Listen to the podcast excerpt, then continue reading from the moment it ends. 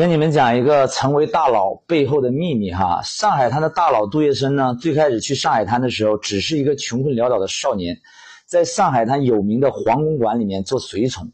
就这么一个平凡无奇的少年，如何逆袭成为上海滩的大佬呢？因为杜月笙发现了一个人性背后的秘密，听懂了让你倒吸一口凉气。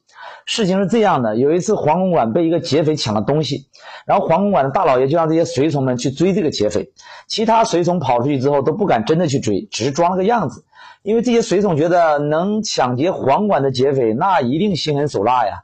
结果呢，这个懵懵懂懂的杜月笙却一个人一路狂奔，居然真的追到了劫货之人。他追到这个劫货的人的时候，自己心里吓得要死，但在月光之下，他从对方的脸上看到了这个世界最大的一个秘密。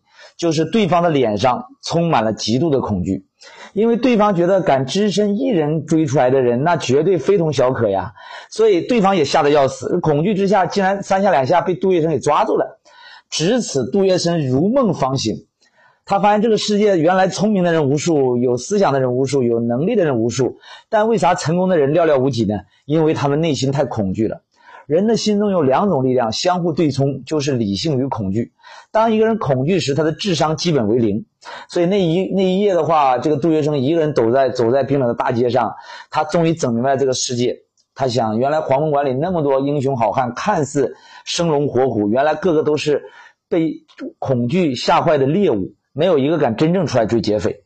而劫货之人呢，看似彪悍，但其实心里也吓得要死。因为他也害怕皇宫里皇宫馆里最不要命的杀手找到他，这个世界整了半天是胆小鬼的世界。然后杜月笙就笑了，他想，既然你们都怕成这样子，那我不怕不就完事了？你们都怕成这样子，我还怕啥嘞？之前他总认为自己很渺小，认为自己啥也不是。